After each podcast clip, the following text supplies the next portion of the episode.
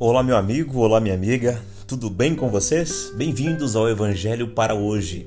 E nesta série especial aprenderemos um pouco mais sobre o livro de Apocalipse. Você tem curiosidade sobre o Apocalipse? Então não perca essa série especial. O texto de hoje é o texto do livro de Apocalipse, do capítulo 1, verso 1, e diz assim: Revelação de Jesus Cristo a qual Deus lhe deu para mostrar aos seus servos as coisas que brevemente devem acontecer. E pelo seu anjo as enviou e as notificou a João, o seu servo. Esse é o primeiro verso do livro de Apocalipse.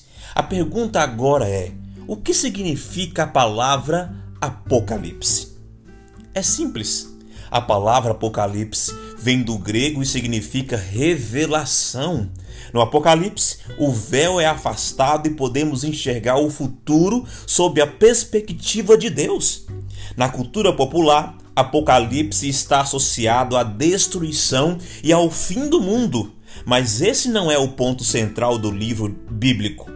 Apesar de apontar para momentos difíceis da história, sua maior revelação é a de Jesus Cristo, a origem e o tema central do livro. Nessa revelação, a história de dor e sofrimento dá lugar a uma vida feliz e eterna, porque Jesus venceu e continuará vencendo para salvar todos nós.